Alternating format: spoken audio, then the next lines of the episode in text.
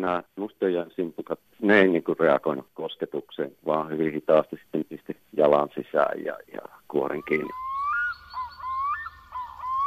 Mä oon kyllä yrittänyt kertoa niille nyt tässä, että nyt olisi pikkasen kiire. Raakkujen pitkää ikää on hyvin vaikea käsittää, jopa 200 vuotta. Niin, että siinä joen rannalla on ehtinyt tapahtua kaikenlaista. Maisemat ovat muuttuneet, hevoset vaihtuneet autoihin, muodit tulleet ja menneet. Talon isännät ja emänätkin ovat ehtineet siinä ajassa vaihtua moneen kertaan. Ja vettä on virrannut, no aika lailla, niinä vuosina.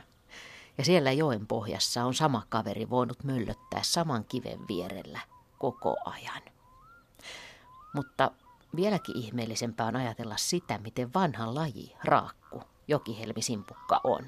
100 miljoonia vuosia vanha, vanhempi kuin Atlantin valtameri. Jokihelmisimpukka eli raakku, mutta myös komo, komonen Karjalassa, masku, maskali Varsinais-Suomessa. Rakkaalla lapsella on monta nimeä. Tieteellinen nimi Margaritifera tarkoittaa helmenkantajaa. Ja helmenpyyntiä onkin Suomessa harjoitettu iät ajat, jo esihistorialliselta ajalta. Helmiä löytyy vaatteista, koruista. Niitä löytyy kuninkaallisten koruistakin ja tsaarinhovista. Paikallisesti helmenpyynti on voinut olla aika laajaakin. Raakku rauhoitettiin Suomessa 1955 ensimmäisenä selkärangattomana. Mutta vaikka se on ollut rauhoitettu siis jo yli 60 vuotta, ei raakkujen nykypäivän tilanne silti ole kovin hyvä. Laji on tällä hetkellä erittäin uhanalainen. Ja siksi Konnevedellä on paraikaa 100 raakkua tutkimushallissa hoidettavina.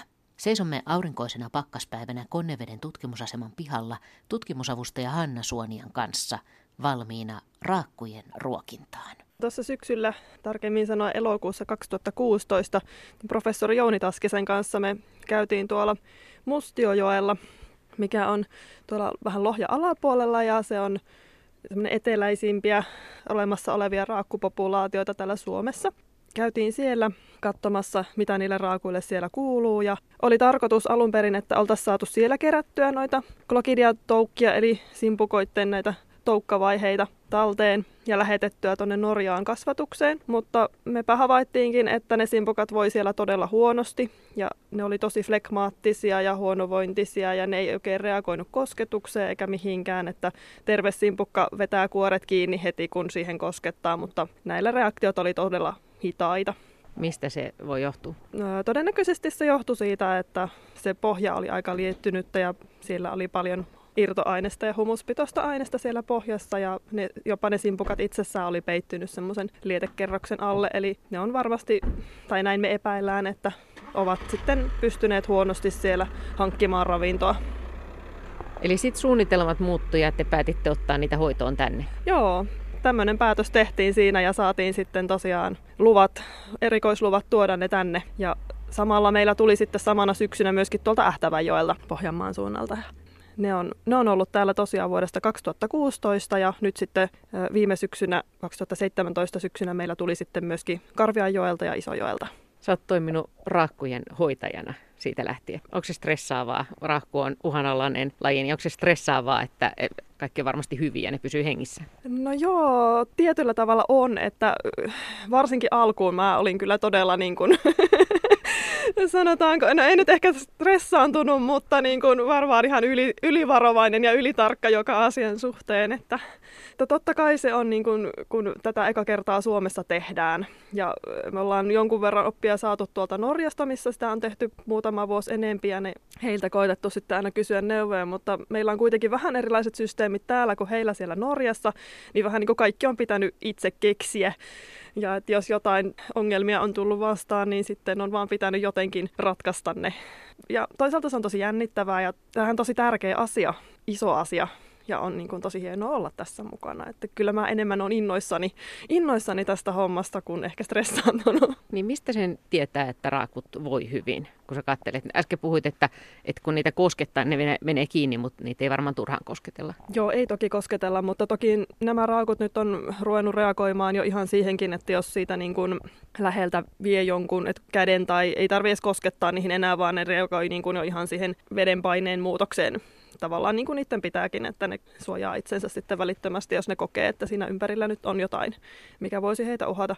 Että toki me pyritään täällä siihen, että ne saa olla mahdollisimman rauhassa ja vältetään kaikenlaista ylimääräistä toimintaa. Altaita joudutaan toki putsaamaan jonkun verran säännöllisesti, että siitä tulee aina pientä häiriötä, mutta se on lähinnä se, että niistä näkee, että ne liikkuu. Ne on paljon aktiivisempia. Jos nyt voi sanoa, että simpukka on aktiivinen, se liike on kyllä todella verkkaista. No paljonko se liikkuu? Päivässä tai tunnissa tai vuorokaudessa tai miten voi sanoa? Sen oikeastaan ennemminkin huomaa siitä, että ne on aurannut semmoisia polkuja tai uria tonne hiekkaan. Että kyllä ne semmoisen pari 20-30 senttiä on saattanut yön aikana liikkua siellä. Niin sulla on semmoinen homma, että ne ei erityisesti ilahdu, kun se saavuttaa mitään tämän tyyppistä. Sillä tavalla niistä huomaa, että jonkunlaista tämmöistä kykyä niillä on aistia ympäristössä tapahtuvia muutoksia, koska varmaan valo on yksi semmoinen asia, mihin ne reagoi paljon, ja veden lämpötila toki, mutta sen, että jotenkin ne vaan jostain tietää, että milloin se ruoka-aika on. Näin talvikaudella me ruokitaan niitä 3 päivänä viikossa, ja ne on selvästi niin kuin odottaa sitä ruokaa niinä tiettyinä päivinä, että niillä on ne kuoret enemmän auki, ja ne semmoiset, puhutaan sifoista, niillä on semmoiset suodatuselimet, vähän sellaiset niin kuin viuhkamaiset elimet, mitkä tulee ulos sieltä, ihan sieltä kuores sisältä, niin ne on paljon enemmän esillä ja paljon ne kuoret enemmän raollaan, niin mä oletan, että ne jotenkin aina tietää, milloin se ruokapäivä on. Jännä päästä kohta näkemään tätä ruokintaa, mutta mikäs näiden raakkujen jokihelmisimpukoiden kohtalo sitten on? No nämä on nyt toistaiseksi täällä ja me yritetään tosiaan saada niitä lisääntymään. Nyt viime syksynä ei vielä näiden Mustionjoen ja Ähtävänjoen kohdalla onnistuttu, mutta toki me oltiin siihen varauduttukin, että Norjasta meille kerrottiin, että ensimmäinen vuosi ei välttämättä tuota tuloksia. Siis lisääntymään täällä vai lisääntymään siellä joissa? Nyt ensi alkuun lisääntymään täällä, että siellä niiden kotijoissa näillä kaikilla ne olosuhteet on niin huonot, että ne ei kykene siellä lisääntymään. Että nämä kaikki populaatiot, mitä me tänne on tuotu, niin on sellaisista joista, missä ne ei enää lisäänny ja missä myöskin aikuisten osalta se kuolevuus on nyt huolestuttavasti noussut. Eli tämä on oikeastaan ainut keino enää, mitä voidaan yrittää näiden populaatioiden pelastamiseksi. Mutta vaatiiko ne jonkun väli-isännän? Ne vaatii väli-isännän, joo. Ne tarvii joko lohen tai taimenen sille poikaselle tavallaan sitten, kun ne vapauttaa syksyllä niitä klokidiatoukkia, niin niiden toukkien täytyy päästä kiinnittymään lohen tai taimenen kidukselle.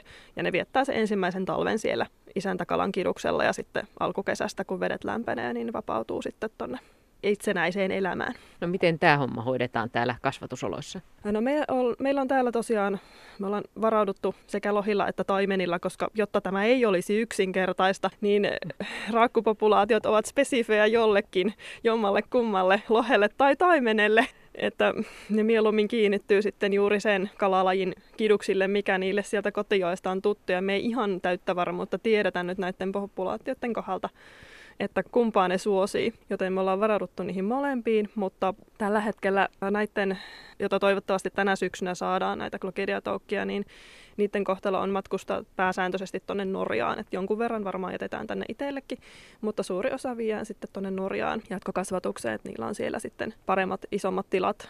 Ja toki me tällä hetkellä toivotaan, että me pystyttäisiin aloittamaan se poikaskasvatus myöskin täällä Suomessa, että siihen koko ajan niin kuin tähdätään. On tämä aika jännittävää varmaan olla ihan uuden tiedon äärellä, kun tämmöistä ei ole ennen Suomessa tehty. Se on kyllä ihan totta, että tässä niin kuin tehdään paljon asioita, mitä ei ole tehty aikaisemmin, ja tässä oppii koko ajan todella paljon uutta, ja sillä tavalla tämä on haasteellista ja äärettömän mielenkiintoista.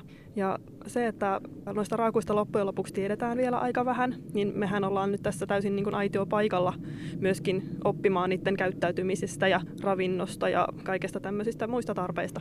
No kerro jotain, mitä sä oot oppinut tai mitä on tullut uutena tietona? Tai mitä sä ihmettelet niiden elämässä? No varmaan sellainen ilmiö tuli tuossa viime keväällä, kun vedet alkoi pikkasen lämpenemään. Kun ne on tosiaan, silloin kun mä oon tuonut, tai kun ne on tuotu tänne, niin mä olen ne tonne altaiseen asetellut aika sillä tavalla niin kuin tasaisesti jakautuneesti sinne pitkin allasta. Mutta tuossa viime keväänä ne yhtäkkiä alkoikin hakeutumaan ryhmiin lähemmäs toisiaan, mikä oli aika yllättävää.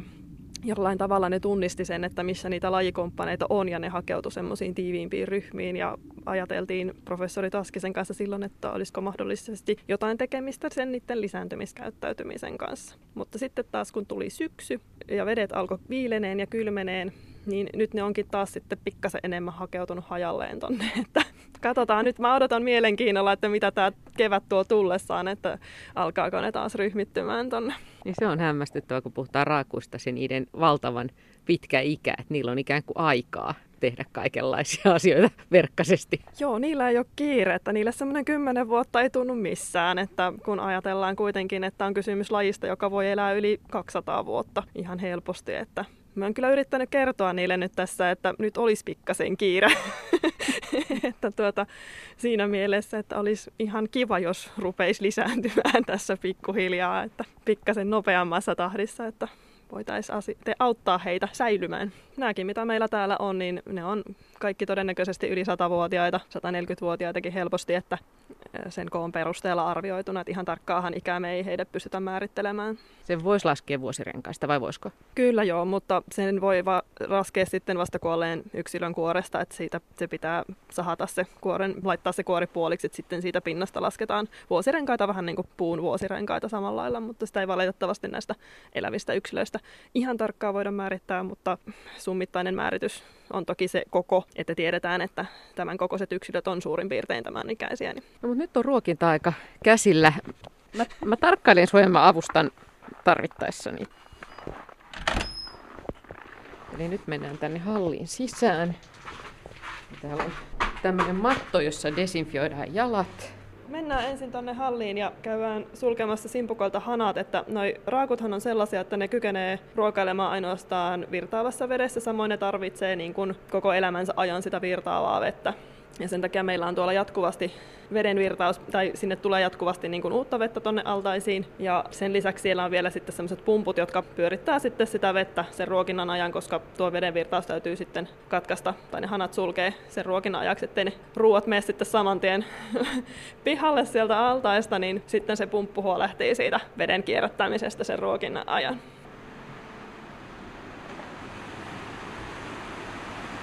Täällä on isot vihreät altaat tässä navan korkeudella suunnilleen tää allas ja siellä on raakkuja. Joo, siellä ne on töröttävät tuossa soran seassa, että ne siellä luontaisillakin elinsijopaikoillaan hakeutuu tämmöisiin soraikkoihin. Kaikki sojottaa tuolla lailla vähän viistosti ylöspäin, tää kapea puoli ylöspäin. Tää on raakulle hyvin tyypillinen asento, että tällä tavalla ne on myöskin tuolla luonnonjoissa. Niillä on semmoinen vahva jalasta, puhutaan semmoinen lihas tuolla. Sitten toisessa päässä, millä ne ankkuroi itsensä tuonne soraan ja minkä avulla ne myöskin tarvittaessa liikkuu tuolla. Tai sitten jopa hautaa itteensä syvemmälle tuonne soraan. Niin kuin huomaat, niin osa yksilöistä on paljon syvemmälle hautautuneena tuonne soraan ja osa on sitten enemmän esillä. Minkä takia osa on syvemmällä ja osa on enemmän esillä? Tämä on semmoinen niiden todennäköisesti sellainen suojautumismekanismi talven varalle, varsinkin tuolla pohjoisen joissa, missä on pienemmissä puroissa tuolla, missä on sitä vettä vähemmän, niin siellä on aina riski se, että se puro oikeasti jäätyy talven aikana kokonaan, niin se raakku suojaa itseänsä sillä, että se hautautuu syvemmälle sinne soraan, ja se saattaa hautautua ihan kokonaan sinne soraan sekaan, niin että niistä ei näe oikeastaan ollenkaan talven aikana mitään. Kun sä oot pitkään raakkuja hoitanut, niin näet sä näistä kavereista nyt jotenkin, että jotkut on nälkäisempiä? Tuossa meillä on ainakin tommonen kaveri, joka selvästi odottaa hyvin paljon, että kohta voisi jotain evästä saada. Että osa näistä on selvästi niin kuin nälkäisempiä, näkee, että ne on enemmän auki ja selvästi niin kuin odottaa. Ja ne toivoo, että siellä vedessä kohta virtaisi jotain suodatettavaa ja syötäväksi kelvollista. Osa on sitten enemmän vähän lepotilassa, niillä on enemmän kuoret kiinni tai ne on hautautuneena syvemmälle tonne hiekkaan. Ja tässä on näitä altaita, jotka on pari metriä kanttiinsa, niin näitä on tässä nyt ainakin 4. Raakkuja jossain muualla vielä enemmän vai? No nämä on nyt ne, mitkä on tuotu tänne 4 eri populaatioa ja sen takia ne on toki 4 eri altaassakin, että jokaisella populaatiolla tai jokaisesta eri joesta tuoduilla raakuilla on oma altaansa ja käytössä. Ja nämä tosiaan sen jäljiltä, kun mä oon heidät syksyllä asetellut, jonkun verran ovat alkaneet liikkua ja muutelleet paikkaa, että eivät ole ihan enää siellä, mihin on laitettu. Että on... Muistaaks nämä yksilöllisesti? Niitä ei ole mitenkään merkitty? Ei, niitä ei ole tällä hetkellä mitenkään merkattu, koska oikeastaan se keino, mitä ne käyttää tuolla Norjassakin siihen merkkaamiseen, on se, että ne raaputtaa jonkun numeron tai tunnuksen tuohon kuoreen. Ja me ei olla haluttu tehdä sitä tässä vaiheessa, että ollaan vältetty kaiken näköistä stressiä niille, ettei häirittäisi heitä liikaa millään tavalla, että saavat nyt rauhassa olla ja kuntoutua. Ja jos katsot tuolla, näet semmoisia uria, mitä ne on tosiaan aurannut tuonne hiekkaan, kun ne on vähän halunnut paikkaa vaihtaa. Ihan selvästi tuo yksihän on tuossa ihan liikkeessä ikään kuin. Joo, se on todennäköisesti vielä matkalla jonnekin. Sitten tässä reunassa on oikein tämmöinen keskittymä. Tämä on itse asiassa jäänteitä niistä ryhmistä, mitä ne muodosti silloin viime keväänä. Että tässä oli paljon enemmän raakkuja silloin tuossa alkukesästä ja vielä kesän aikanakin. Että ne on nyt pikkasen sitten syksyn mittaan hajonnut. Mutta... Siis tämä on niin kuin lähes vuoden takaisesta vielä, osa ei ole vielä lähtenyt liikkeelle vai? Juurikin näin. Ei ole kato mikään hätä tässä valmissa maailmassa. Me kävellään tästä altaiden ohi, ykkös- ja kakkosaltaan väliin ja käännät sieltä jotain hanoja kiinni. Tässä altaassa on nyt ne Mustionjoen raakut, joista oli tuossa aikaisemmin puhettakin, jotka on tosiaan tullut silloin 2016 syksyllä. Onko nämä eri joista tulevat raakut hyvin erilaisia? Näkeekö ulkonäöllisesti, onko niissä jotain eroja tai sitten geneettisesti? Kyllä niissä näyttäisi olevan eroja jonkun verran. Ollaan pikkasen tehty havaintoja siitä, että kuinka aktiivisesti ne esimerkiksi hautautuu. Eli nämä Mustionjoen raakut ei juurikaan hautaudu, että ne pysyttelee koko ajan aika lailla pinnalla. Ja mitä tuossa aluksi katsottiin, niin Karviaanjoen ja Isojoen raakut, niin ne on huomattavasti isompia kuin nämä Mustionjoen ja Ähtävän raakut. Et on niissä sillä tavalla selvästi niin kuin eroja havaittu, että varmaan jos niitä lähdettäisiin oikein tutkimaan, että onko kuoren muodoissa eroja, niin voisi niistä löytyä toki sitäkin, mutta lähinnä nämä nyt on ollut ne päällimmäiset erot, mitä tässä nyt on. Tossakin oli selvästi nälkäisen näköinen kaveri toi, joka on noin auki. Joo, kyllä nämä Ähtävänjoen yksilöt on jostain syystä aina kauhean nälkäisiä, mä en tiedä. Niille ei tunnu niin kuin mikään riittävän. Täältä haetaan ruokaa vai? Joo, kyllä, että tämä ruoka on semmoista, että se pitää säilyttää jääkaapissa. Se on tämmöistä merilevää, mikromerilevää ja se on tosiaan elävää levää ja sen takia se pidetään tuolla kylmässä, että se säilyy sitten mahdollisimman pitkään. Tämä on tosiaan samaa ruokaa, mitä ne tuolla Norjassa heille syöttää. Tai raakuille, kato, mä puhun jo heille. Mä havaitsen tässä koko ajan tällaisia hellyttäviä piirteitä.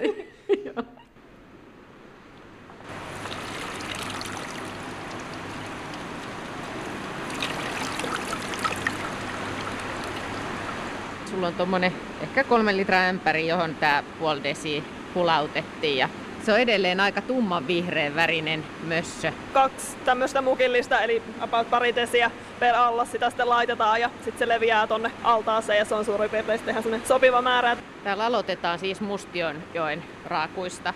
Joo, tää on vähän tämmöiseksi tavaksi tullut, kun tää on tää allas numero 1, niin aloitamme aina siitä. Ja tosiaan täällä on nyt, sä näet tuossa on se pumppu, mikä pyörittää sitä vettä.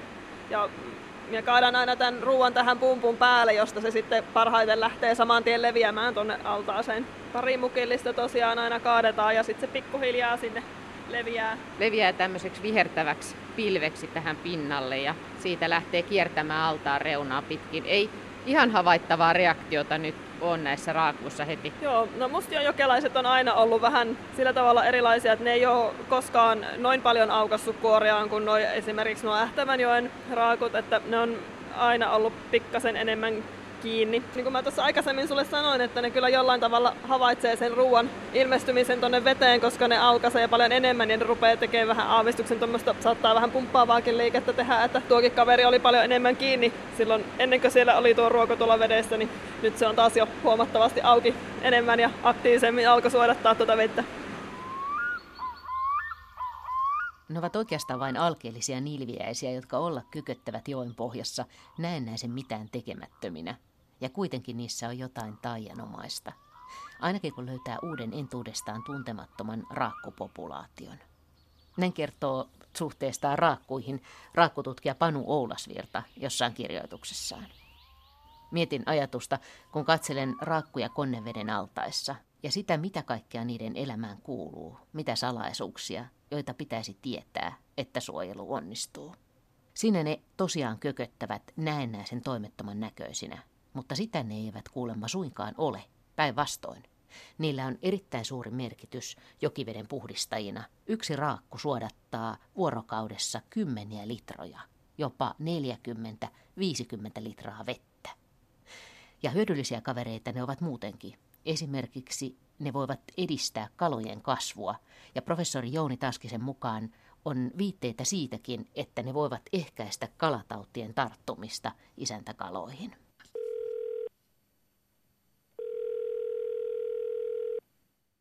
Soitan hankkeen vetäjälle professori Jouni Taskiselle. Hän on parhaillaan Amerikassa, Wisconsinissa, Mississippijoen rannalla.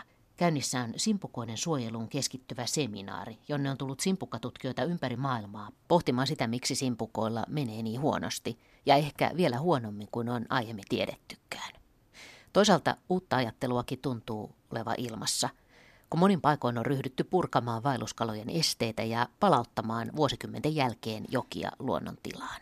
Aika paljon on tapauksia, joissa simpukat mystisesti alkaa kuolla joko yhtäkkiä tai sitten pitemmän ajan kuluessa hivuttavaa kuolevuutta niissä populaatioissa ja tällaista. Nyt pohtii, että mikä voisi olla syynä ja miten näitä voisi estää ja tällaista.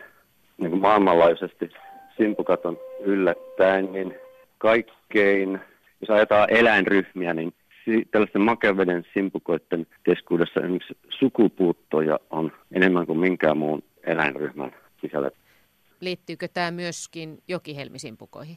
No joo, nimenomaan sen takia täällä ollaan, että meillä on jokihelmisimpukolla Suomessa nähty tällaista hivuttavaa vähentymistä ja meillä nämä lohi- ja taimenkanatkaan ei ole kovin hyvässä kunnossa niin sanotusti ja joskus vaikka on tehty voimalaitospato joskus jo kymmeniä vuosia sitten ja lohen nousu on estynyt sinne jokeen, niin siinä on käynyt sitten niin jossakin tapauksessa, että tämä jokihelmisimpukalla ei ole sitä isäntää ollut vaikka 50 vuoteen siellä. Sieltä silti löytyy näitä vanhoja simpukoita, mutta nuoria ei ole ilmestynyt sitten pitkiin aikoihin. Mutta siis onko tämä tullut tutkijoille niinku yllätyksenä? Siis tämä, että ne elää niin älyttömän pitkään, että voi olla, että sotien jälkeen on joku joki padottu ja siellä vaan on, sieltä löytyy jokihelmisimpukoita, mutta et ne ei ole siis niinku ikään kuin vaikka 50 vuoteen lisääntynyt. Näitä ei ole hirveästi tutkittu. Nyt on viime vuosina alettu sitten ylipäätään sitten selvittää sitä tilannetta näissä joissa. Ja, on se vähän yllätyksenä tullut, että siellä ei niitä nuoria ole,